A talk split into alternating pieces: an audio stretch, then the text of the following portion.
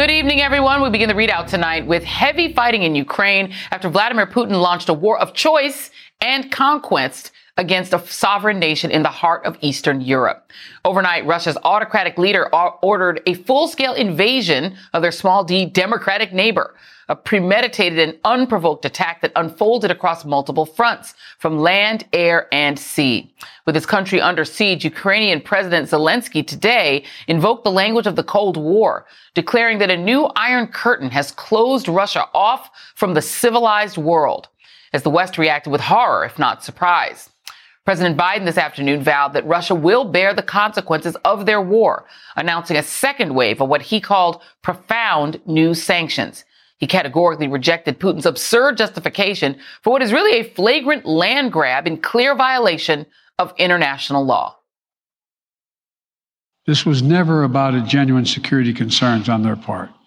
It was always about naked aggression, about Putin's desire for empire by any means necessary, by bullying Russia's neighbors through coercion and corruption, by changing borders by force, and ultimately by choosing a war without a cause. Putin's actions betray his sinister vision for the future of our world, one where nations take what they want by force. But it is a vision that the United States and freedom-loving nations everywhere will oppose with every tool of our considerable power. The new U S sanctions will prohibit financial transactions with more Russian banks, restrict technology exports to Russia, and target wealthy Russian oligarchs. And they come as other Western countries level their own. Additionally, the United States expelled Russia's second highest ranking diplomat and is bolstering troop levels in NATO countries across Eastern Europe. Vladimir Putin announced the attack just before dawn, Ukraine time, in a belligerent and possibly pre-recorded speech, in which he literally tried to rewrite history to suit his deranged ambitions, thumbing his nose at the international community. He declared war at the very moment the U N Security Council was holding an emergency meeting intended to ward off further conflict. Most chilling, however, Putin pointedly reminded the world that Russia is a nuclear power, threatening that if any country tries to intervene, they'll face, quote, consequences that you have never experienced in your history. The Russian offensive began during Putin's speech, starting with missile strikes in and around major Ukrainian cities, one of which reportedly sounded their air sirens for the first time since World War Two. The Pentagon estimated that by the evening, Russia had launched more than one hundred sixty missiles. Russian troops attacked Ukrainian border units and military installations with artillery, while their air forces struck at airports and other targets, seeking to effectively neutralize Ukraine's resistance. Panicked Ukrainians encountered standstill traffic as they tried to flee, as well as long lines at gas stations, grocery stores, and A T Ms. Residents took shelter in their homes, basements, and subway stations, as apartment buildings and residential neighborhoods sustained Russian shelling. President Zelensky declared martial law and called on all citizens to take up arms, saying the government would issue weapons to anyone who wanted them. By noon, Ukraine time, the country's foreign minister was reporting a full-scale attack from multiple directions. And by one p.m., Russian forces had reportedly broken through a defensive perimeter around the capital of Kyiv. Russian forces also captured Chernobyl, the site of the nineteen eighty-six nuclear meltdown, which remains radioactive to this day. Needless to say, the firefight there raised the very dangerous prospect that radioactive fallout could be unleashed across the continent. According to the Associated Press, a Ukrainian official said Russian shelling hit a radioactive waste repository, and an increase in radiation levels was reported. President Zelensky says that one hundred thirty-seven Ukrainian soldiers were killed and three hundred sixteen injured today. All of this raises ominous questions about Putin's endgame and what he might do, what he might try to do next. It was something President Biden addressed today. He has much larger ambitions in Ukraine. He wants to, in fact, reestablish the former Soviet Union. That's what this is about. How concerned are you that uh, Putin wants to go beyond Ukraine into other countries, and the U S will have to get involved if he moves into NATO countries? Well, if he did move into NATO countries, he will be involved. We will be involved. The only thing that I'm convinced of is if we don't stop now, he'll be emboldened. If we don't move against him now with these significant sanctions, he will be emboldened. Joining me now live from Kyiv is N B C News correspondent Aaron McLaughlin. Former C I A Director John Brennan, who's an M S N B C senior national security and intelligence analyst, and Ann Applebaum, staff writer at The Atlantic. Um, let's start with you, Aaron. Give us a sense of how it feels in Kyiv tonight, um, the level of panic. What do you what, what do you see and what is happening around you?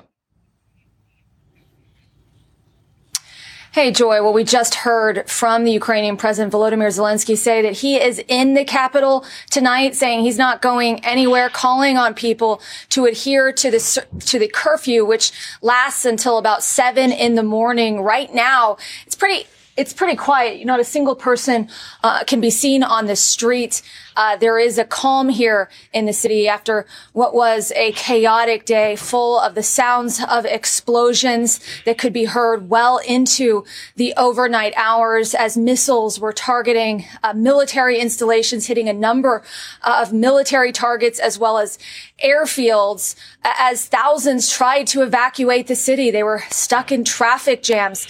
Uh, gas stations were running out of gas. There were long lines at A T Ms, many people choosing to stay in place, including a local M P that I met outside of a, a national police headquarters. He was there. They were handing out weapons. They've been encouraging people to take up arms to fight and defend their country. Uh, he was there collecting two A K forty-sevens. He told me he'd never shot a gun in his life before, uh, but was there because he felt it was necessary. He felt like he needed it uh, to be able to protect himself and his wife, who were hunkering down in the suburbs. This is the story of so many here in Kyiv tonight. And there is real concern uh, that the Russian forces that have crossed a- over the border from Belarus into Ukraine are closing closer and closer into the city. Joy.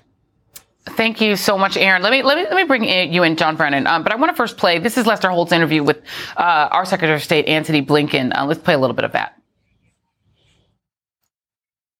What action do you expect as a result of these sanctions? Uh, ultimately, uh, the aggression needs to stop, uh, and President Putin needs to needs to pull back. But this is likely to take Uh, a long time. There's an immediate impact of these sanctions and the other measures that we've taken. If Russia begins to feel cornered and maybe even desperate in all this, do you worry they could become more dangerous and perhaps directly threaten NATO countries? Well, first, uh, Lester, when it comes to uh, threatening NATO countries, uh, we have something very powerful called Article five. An attack on one is an attack on all. John Brennan, what I've been thinking about as just watching the coverage over the course of today is that the question increasingly, at least in my mind, is whether this man is rational.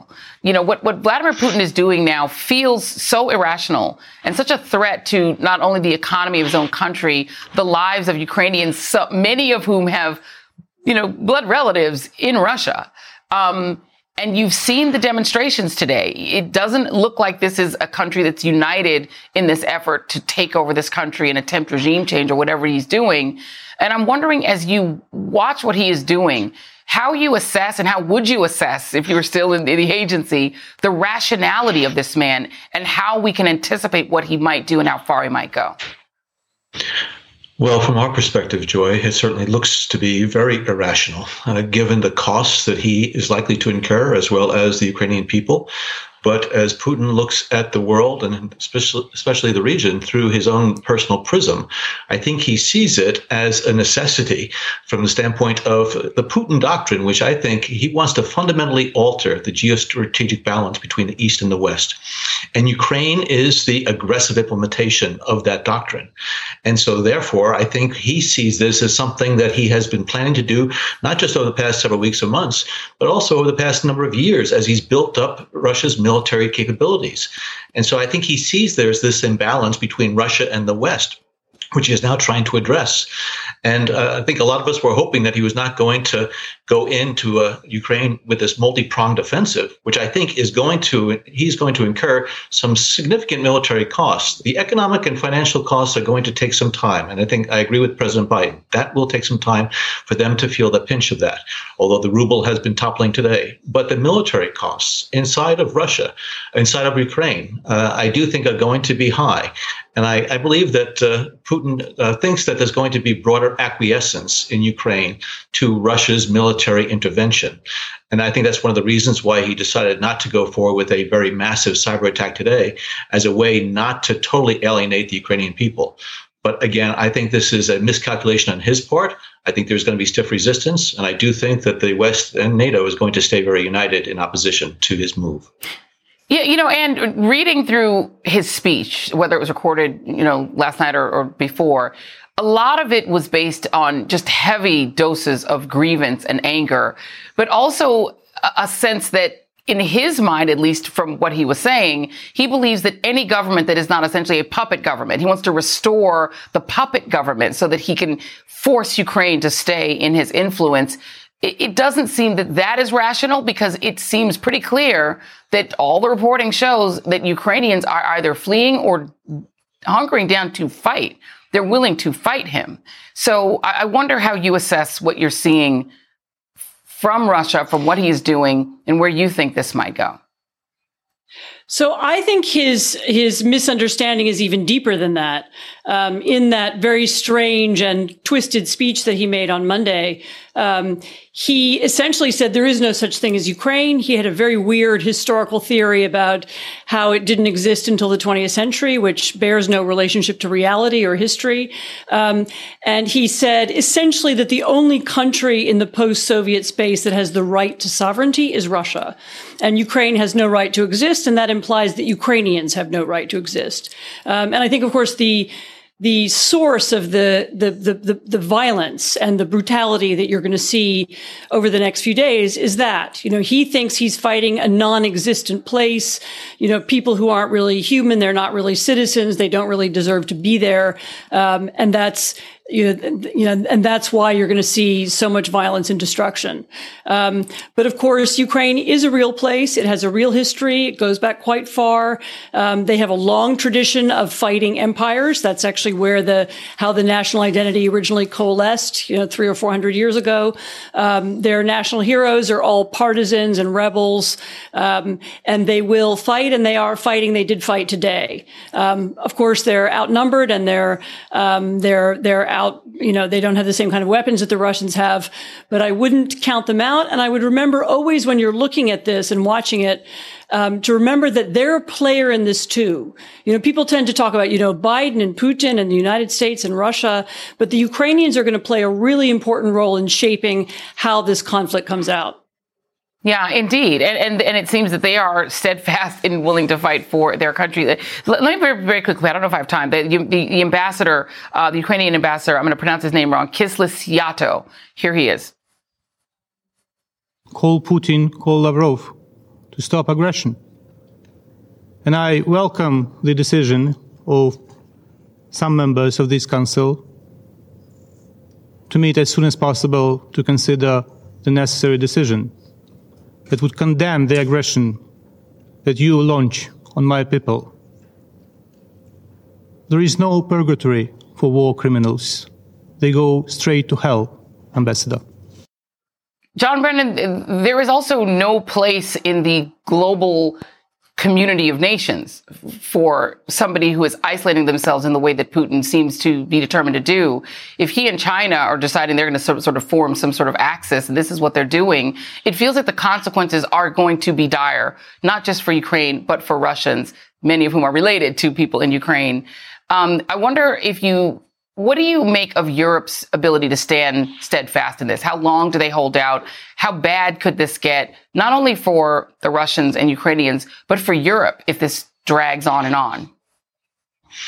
Well, first of all, I agree with Anne that Ukrainian nationalism runs strong and very deep, and we're going to see resistance continue. Um, and it, it's going to, I think, embolden um, the opposition uh, to uh, this intervention uh, inside of Ukraine as well as in Europe. I just returned from London just an hour ago. And when I was there the past several days, that's all they could talk about was Russia, Russia, Ukraine. And they were hoping that Russia was not going to go with a full bore uh, intervention in Ukraine. Those hopes were dashed. And so now I think reality is setting in. And so I think there is strong consensus within NATO. They're very concerned that this is just the first stage of Russian aggression, that he could move against others. And that's why I think they are welcoming U S support on the military front. But also, I think that they are going to stay strong on the financial economic sanctions front. And if this war continues, I think they're going to going to agree with the United States that even more significant sanctions need to be implemented, possibly against Putin himself, but also against uh, Russian involvement in the SWIFT system. Yeah, we're going to get more into that throughout the show, because that is uh, that's considered the nuclear option. But he might bring that upon himself. Aaron McLaughlin, uh, John Brennan, and Applebaum, thank you very much. Up next on The ReidOut, Putin's unhinged and ridiculous claim that he is trying to denazify Ukraine, which in fact has a Jewish president, Volodymyr Zelensky, who has a pretty incredible life story. Also, after nine eleven, most Americans briefly put aside their political differences. Not this time. During this international crisis, Republicans are ramping up their vulgar attacks on the American president while genuflecting toward the dictator of Russia, no matter how bad that makes America look to the world. Plus, Putin pretends that he's not worried about sanctions, but his rich oligarch pals probably are worried. And Putin's going to hear about it. Much more after the break.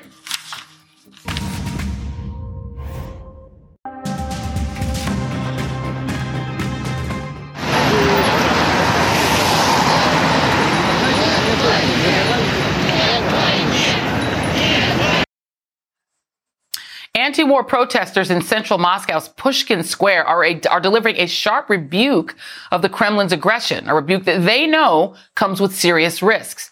According to an independent Russian human rights monitoring group, nearly fourteen hundred anti-war protesters have been arrested so far. Protesters took to the streets after Putin's rambling speech declaring war. The Russian president said the purpose of the military incursion was to, quote, denazify Ukraine. And he continued to float his made-up excuse for waging war on Ukraine, claims that Russian citizens are being abused in two breakaway provinces and even subjected to genocide by a democratically elected government he falsely smeared as a regime.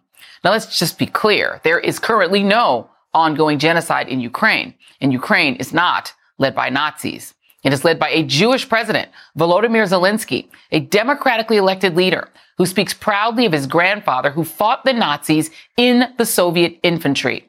Putin's speech was just chock full of false allegations, deception, and grievances, revisionist his- history peppered with nostalgia for the old Soviet regime. And as Russia and analysts have been explaining, including on this show, it is clear that Putin is determined to reverse the progress made by Ukrainian citizens since a popular uprising ousted a Russian-backed president eight years ago. He's aiming to end Ukraine's status as an independent sovereign state and turn it back into a Russian puppet state by, as the Center for Naval Analysis think tank puts it, pursuing regime change. Joining me now is Keir Simmons, N B C News senior international correspondent, reporting from Moscow, and Malcolm Nance, M S N B C national security analyst and a former U S naval intelligence officer. Keir, I'm going to start with you, because that term regime change, uh, that reminds many people, I'm sure, of a very unpopular war waged in this country. Um, and, mm. and it was, again, a war of choice.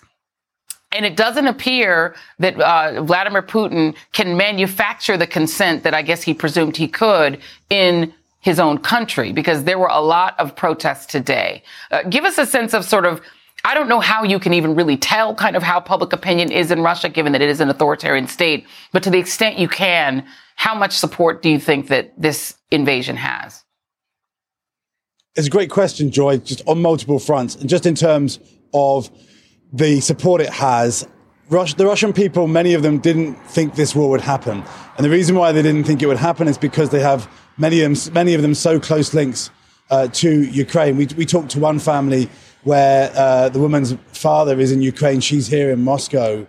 Uh, so I think Russian people didn't want it to happen, didn't believe it could happen, didn't, didn't think it could happen. Uh, and now it's happening, and there's a real sense of, of disbelief. And then that rambling speech, you rightly describe it as rambling uh, by President Putin, I think raises some real questions about uh, how he's thinking, uh, how he's seeing this. Because in that very speech, he criticizes the U S over Iraq, and yet the same questions that the U S learned bitterly with Iraq are going to be the questions that President Putin is going to face over Ukraine. So just let's just think of a few of them. If you break it, you have to fix it. It's harder to fight in a place that is somebody else's turf. Just th- those those two questions. And then that one that we all remember, what's your exit strategy? And I don't think we're clear what President Putin's exit strategy is on Ukraine. Now, okay, we're only at the beginning, but they're saying that they want regime change. Do they have a puppet government that they can install?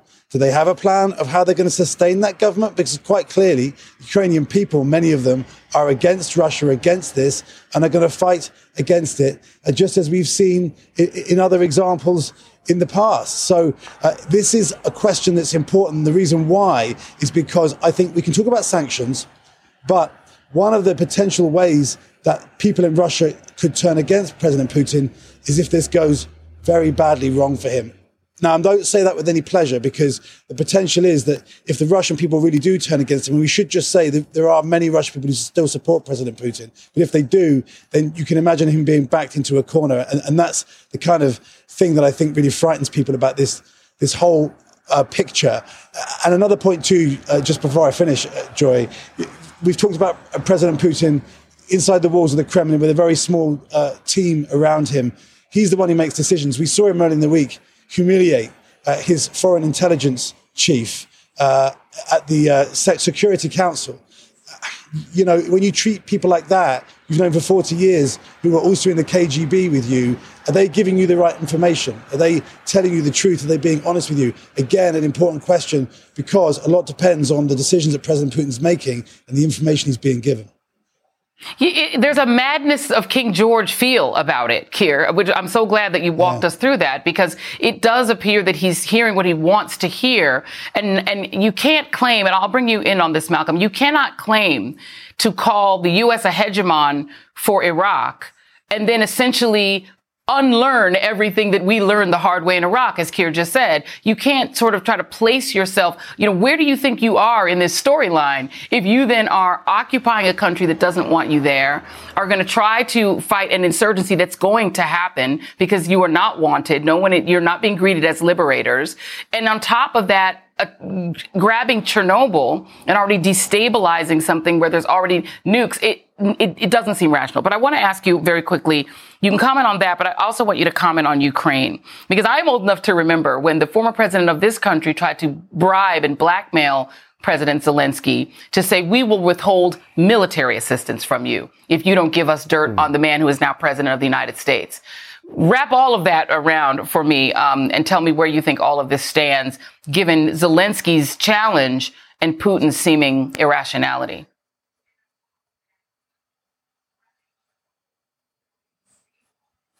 Malcolm? Oh, was that for Keir or for me? Okay. That's for you. No, it's for uh, you. I was. I, I would have been fascinated to hear Keir's view of that, standing in Moscow. Uh, certainly. Well, let's let's go back to the fundamentals of Donald Trump's first impeachment. He was impeached because there were one thousand Javelin missiles and defense funds which were going to be released to the government of Ukraine, and Donald Trump extorted President Zelensky, essentially said, I will not give you these funds and resources to defend your nation for this day, the day that has arrived, uh, if you do not make up a false story and come out and, and say your prosecutors are investigating Joe Biden. So we have come full circle on this story. Of course, that didn't happen. Donald Trump was impeached. He wasn't convicted. But we've gotten to the point where those Javelin missiles are actually flying today, destroying Russian tanks, and are critical to the defense of that country. Look, I, you know, I may look a little haggard. I just stepped off the airplane from Kyiv. Uh, but I know that that army is fighting. And they are fighting for their lives. They took back a critical airfield, the Antonov uh, test strip out in Hom- uh, Hodomyl, just uh, northeast of the city, uh, which which was critical for the for the Russians to take to carry out their assault on on Kyiv. They did that because they sacrificed their lives. They went out and they fought. The Russians are not going to have a cakewalk. I hear many people say U S intelligence is telling us that they're going to be able to take that country in seven days. I've driven every inch of that country except to Luhansk, and I can tell you right now, There is no way they're going to take that country in seven days. I've already had people when I was out west in Lviv ask, hey, how do you, you know, how do explosively formed uh, projectile improvised explosive devices, right? The copper disc that terrorized the U S Army in Iraq and Afghanistan. How are those made? I mean, they are forming an insurgency that is going to be backed up by whatever remains of the army. And Russia, well, what are they going to do? They can't sit in their tanks at every crossroad. They will be ambushed every day. And in fact, there's actually a statue at the uh, War Memorial in, in Patriot Park of the partisans who fought the Nazis for years in Ukraine. So uh Vladimir Putin has bitten off way more than he can chew. And as you said, yeah. uh, and, and again, I'd be interested in hearing Keir's view. What is the end game here? A Russian yeah. oblast, a, a neighborhood of Moscow? That will be fascinating.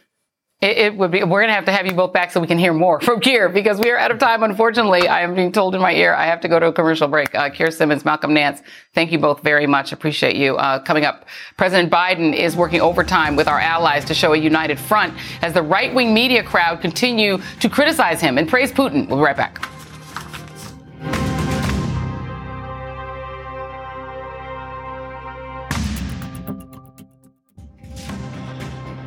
As President Biden vows to make Vladimir Putin a pariah on the international stage for his unprovoked aggression against Ukraine, the loudest voices on the American right are carrying Putin's water. As the assault began last night, Tuckum's Carlson was spouting pro-Kremlin talking points, while Laura Ingraham ranted insults about Ukraine's president before giving the disgraced, twice impeached former president a platform to fawn over the tyrant Putin. And if you haven't, if you have any questions about the real reasons behind the right-wing love affair with Putin, look no further than Steve Bannon and noted mercenary Eric Prince. Putin ain't woke. He is anti-woke. The Russians, people still know which bathroom to use. They know how many how many genders are there in Russia? Two. Okay, that's all of a sudden. That's that's that's not that's not. They don't have the flags. They don't have the pride flags outside on their on their. They don't have boys swimming in girls' uh, college swim meets. How backward! It's it's how, embarrassing. How, how savage! How medieval! How how medieval! This is why this whole thing's a scam.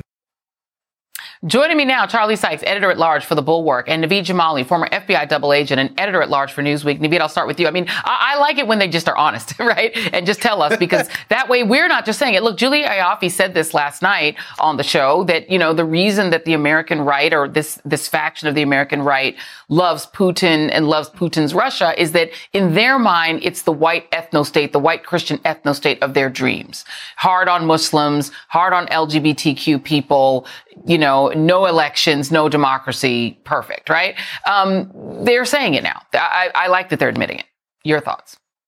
Yeah, no, I agree, except for one thing, Joy. What they believe Russia is is not actually what it is. It's not a Christian ethnostate. That's the first thing. Secondly, Chechnya is actually a Muslim state. It's part, you know, it was part of the Soviet Union. So this idea that they fabricated about Russia just doesn't hold true. Yeah, of course, they're incredibly, there's Putin himself is incredibly anti-L G B T Q. But beyond mm-hmm. that, this idea of this Christian state, it doesn't exist. We know that Russians just don't go to church at the same levels as Americans.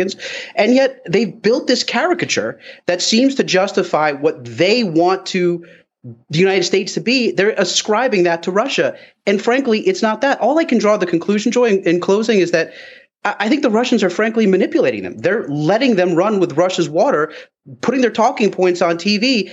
And I hope they're getting something in return, because I know Russia's given up nothing for what they're saying. It's absurd.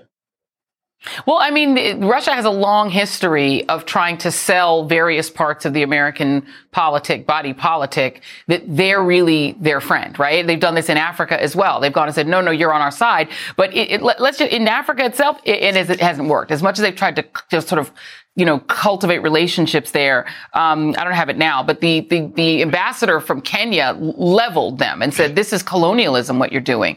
Um, so it isn't working everywhere, but it's definitely working on the American right. Let me bring you into this, Charlie. Um, yeah. Tucker Carlson, let me just show this for a second. Mm-hmm. Not only is what he's doing vulgar in that he's siding with a foreign dictator against the American president, it's also helping Russia. It's being used as propaganda. Yeah. Let's play a little bit of that. What is this really about? Why do I hate Putin so much? Has Putin ever called me a racist? Has he threatened to get me fired for disagreeing with him? Has he shipped every middle-class job in my town to Russia? But it's not just him. It's Tulsi Gabbard, you know, right. tweeting, uh, you know, even though she's a member of the United States military, which is problematic. And I know Naveed's going to have th- thoughts on that. Mm-hmm. And it's J D. Vance, who said, I don't give a damn about uh Ukraine until, oops, I guess he realized that maybe there were some Ukrainian American voters in the state of Ohio. And suddenly he's like, ah, I'm so I care so much. Your thoughts?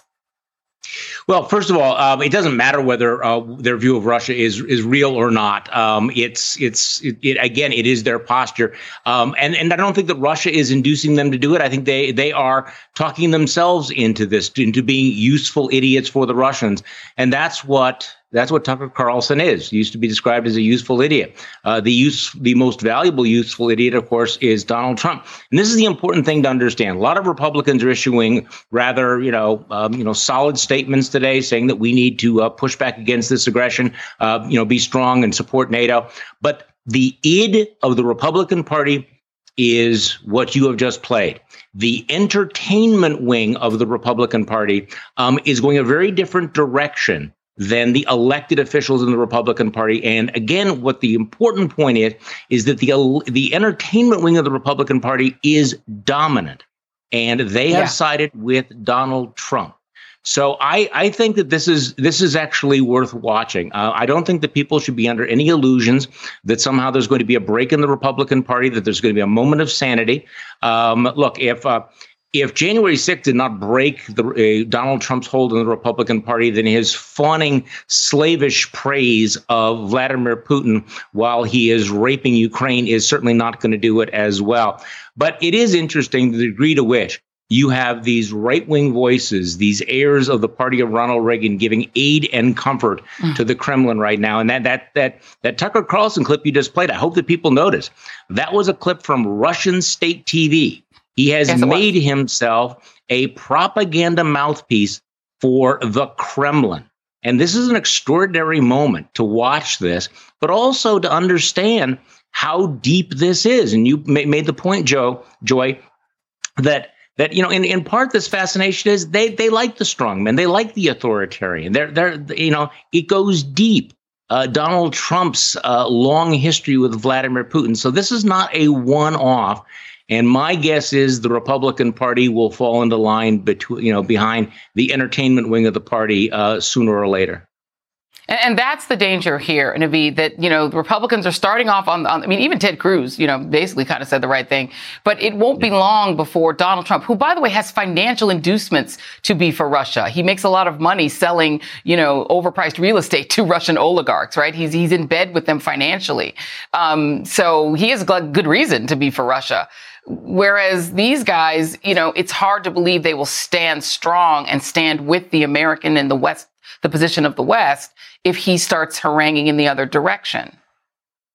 I would agree. And there's one thing that these people, including Tulsi Gabbard, you know, love more than this idea of a of a strongman, and that's money. So I would urge you that there's I, I don't doubt for a second that if Tucker Carlson's point of view was not making him a dollar, he would not be saying it. It's as simple as that. But let's talk a little bit about Russia. Look, we've had this moment where, remember Marina Butina? I mean, the ability of the Russians to get into these circles is, it's bar none. And there's this belief, there's this refusal to accept that Russia targets people, that Russia, you know, seeks to recruit people, that they are successful in doing that, that they can direct people, that they can get funds to the United States, that those funds can change your perception, can actually get you to be a directed agent, not an unwitting or a useful idiot, but actually a directed agent. Look, I'm proof of that. The Russians tried to do that with me for three years. It happens. We've got to get past this idea that Russia, Russian intelligence is not playing in the United States, that Russian intelligence does not see the divisiveness in the United States and is not beneficial to Russia.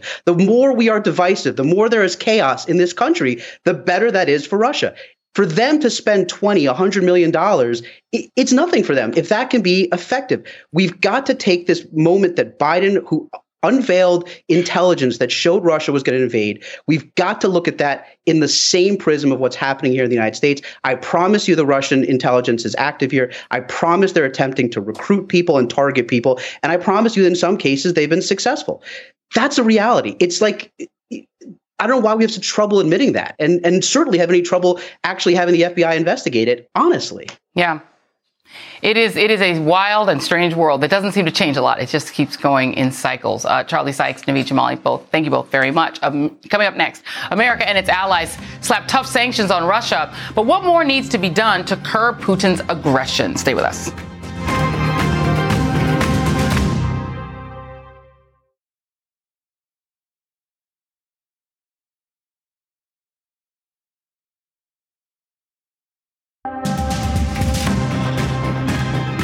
The impact of international sanctions came into focus last night. Russia's stock market lost nearly fifty percent of its value, making it one of the biggest single-day market collapses in history. Today, the United States, the United Kingdom, the European Union, and Canada, working in coordination, continue to pummel Russia with a raft of new sanctions. Roughly one hundred or so individuals, including Putin's own former son-in-law, would be blacklisted with their assets frozen. Now, you're probably wondering, why should I care about Russian oligarchs? What does that have to do with me? Here's why. They don't just live and play in Russia. Their tentacles reach far beyond those borders, deep into France, the United Kingdom, Monaco, and the United States. The Russian kleptocracy is built on oligarchs answering only to Vladimir Putin, laundering billions of dollars in wealth stolen from the Russian people into British soccer teams and castles in France, and you guessed it, overpriced condos in Trump properties all over southern Florida and New York. According to a twenty twenty report from the Atlantic Council, Russia has the world's largest volume of dark money hidden abroad, about one trillion dollars, both in absolute terms and as a percentage of its national G D P. An estimated one quarter of this amount is controlled by Russian President Vladimir Putin and his close associates. Back in twenty ten, Alexei Navalny, who has been exposing Putin's corrupt kleptocracy for years, was poisoned and imprisoned for it. Warned the, he warned the world that the only way to hurt Putin and his friends is to finally set limits, confiscate their assets, and no longer allow them to travel. Has that time come? Joining me now is Democratic Congresswoman Sheila Jackson Lee of Texas, who's in Eastern Europe meeting with U S allies about the Russian aggression in the region. And uh, Congresswoman, thank you very much. I know that you've been meeting with um, with with members of the with allies of ours about this, and I wonder what you're hearing about what it is that Europe would like to see done next after these crippling sanctions. Well, Joy, thank you for having me. Can I first offer my deepest concern to the uh, Ukrainian Americans, uh, as well as the people in Ukraine, uh, and the people who obviously uh, in Ukraine who are losing their life. Uh, they want help. Uh, literally, they're asking for as forceful a uh, effort by the NATO allies and other freedom-loving nations as can possibly be. You know, frankly, Joy, I'm very concerned about President Zelensky and his cabinet, uh, who are obviously in Kiev and who are obviously, I believe, uh, targets of potential violence. So they want right. their democracy to be preserved, and they want to be able to ensure that their friends will not leave them as they're battling against this despot, this terrorist, uh, this person who indicated uh, that he would uh, have a operational war or an operational effort and not kill women and children. Well, Co- Congresswoman, let me ask you, because one of the things that, keep, that kept coming up uh, in President Biden's press conference today was whether or not the SWIFT system will be brought to bear. That's considered the nuclear option. And, you know, as as, as many have pointed out, um, SWIFT is not a bank. It's not a banking system. It's not even controlled by the United States. Um, it is a neutral global cooperative. Uh, any decisions about what happens to it, it rests with the various government bodies, right? It rests with the uh, the, the central bank in the U S, I think the, the Royal Bank of Belgium, and, and, the, and from the E U as well. So we don't decide what happens with SWIFT. Um, but you do have some members of Congress, including and some members of the United States Senate, who are saying that we should have some legislation to impact uh, Russia's access to SWIFT. Can that be done, and will that be done? Well, I think we can do it. And frankly, um, the economy in Russia is none to be proud of. I think that's one of the reasons why Putin has nothing else to do but to show the Russian people he can be a bully. And that's what he's doing. Their economy is not strong. The basis of their economy is in, is oil, uh, energy. Uh, and the young people are not seeing Russia for the future. They're seeing it for the past. Putin is only doing this to restore the old Soviet Union, to give his own personal ego and legacy as something to stand on. So I think uh, the financial uh, sanctions, defensive financial sanctions, as harsh as they can be, will possibly bring Putin to his knees. And I tell you, uh, the Ukrainian people that I've had a chance to speak to, they are frightened. They are resolved. They're going to fight. But they see themselves in a very difficult circumstance uh, because of the, uh, even though the uh, military in Russia is not the best, but because of their equipment and the size that they have. So I do believe that we must find a way that will cause Putin to think. And I think also the oligarchs, uh, you know, in essence, closing their bank accounts, uh, putting them out of the country, keeping them uh, from the fancy schools Uh, that uh, their children are in in the United States, the comfort that they're here, they might be calling up, because this is not a communist government. This is a government of billionaires and oligarchs. And so I basically believe that the financial aspect of what we can do can help bring a uh, ceasefire uh, so that we can find uh, a resolution. I still believe in peace. I still believe in diplomacy. Uh, I know that there are many who've given up on this, uh, but I know that the Ukrainian people just want to be free, and they need to go back to their business as a sovereign democratic nation. We cannot leave them alone. And, and by the way, just for our audience, SWIFT is basically that little code that you put in if you want to send money overseas. It's like the, the little code right. you put in. That That's what SWIFT is. It is not a bank, just to be clear on that. The uh, president um, today admonished and warned U S oil companies not to price gouge, because we know that oil prices are probably going to go up. The price of oil is going to go up because of the conflict. Uh, Russia is a major oil supplier. Is there anything that Congress can do to ensure that we don't have further price gouging, which I have to say has been a big part of what we've been calling inflation? There's been a lot of price pushing by uh, U S companies, including oil companies. So how can Congress weigh in to prevent oil companies from taking advantage of this situation to artificially raise prices on American consumers? Well, we can do it together with the executive. First of all, we already know that uh, the price of uh, oil per barrel is now upwards of one hundred dollars. It probably will go up. American people are going to feel the, the basic impact. But I think the president can use his bully pulpit. And yes, um, we can actually write legislation to penalize those uh, who would gouge. Uh, that has happened in times of hurricanes. It was happening in the pandemic, if you realize it. Uh, and we did bring it to a swift close, if I might use that terminology. And I would just say that that would be a dastardly thing to do. And we would stand with the president. I'd hope we move legislation very, very quickly, because on top of the present inflation, it would be enormously burdensome to the American people. I do want the American people to know that if this war continues, there will be an impact, even in yeah. uh, basic goods and services. But we need to be able to protect them as well. Yeah, indeed. Congresswoman Sheila Jackson Lee, thank you very much. Really appreciate you being here this evening. And up next, global reaction to Putin's war, how citizens around the world are showing their solidarity with the people of Ukraine. We'll be right back.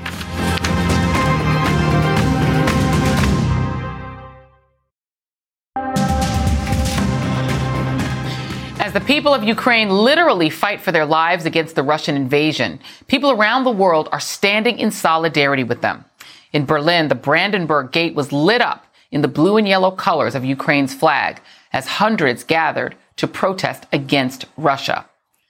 Those colors shone bright on the city halls of Paris and Helsinki.